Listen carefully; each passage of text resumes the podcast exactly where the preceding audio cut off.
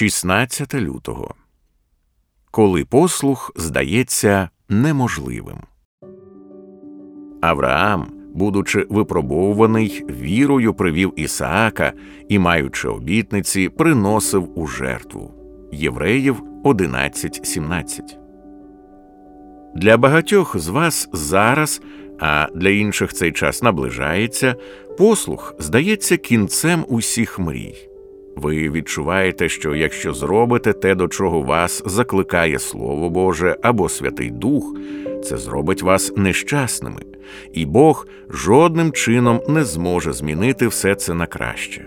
Можливо, Божий наказ або заклик, який ви зараз чуєте, полягає в тому, щоб залишитися в шлюбі або залишатися неодруженим, продовжити працювати на цій роботі або звільнитися з неї, прийняти хрещення, говорити на роботі про Христа, відмовитися від компромісу з власним розумінням чесності, протистояти людині в гріху, наважитися відповісти на нове покликання стати місіонером.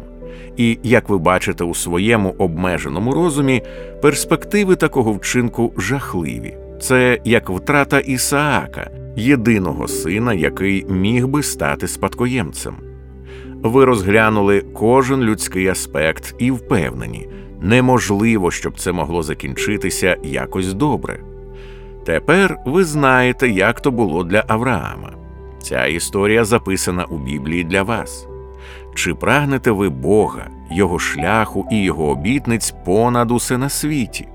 Чи вірите, що Він може і буде шанувати вашу віру і послух так, щоб ви, не соромлячись, називали Його своїм Богом і використовувати всю свою мудрість, силу і любов, щоб перетворити ваш шлях послуху на шлях життя і радості? Ось криза, з якою ви зараз зіткнулися.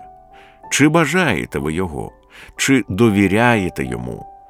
Слово Боже промовляє до вас Бог гідний і Бог спроможний.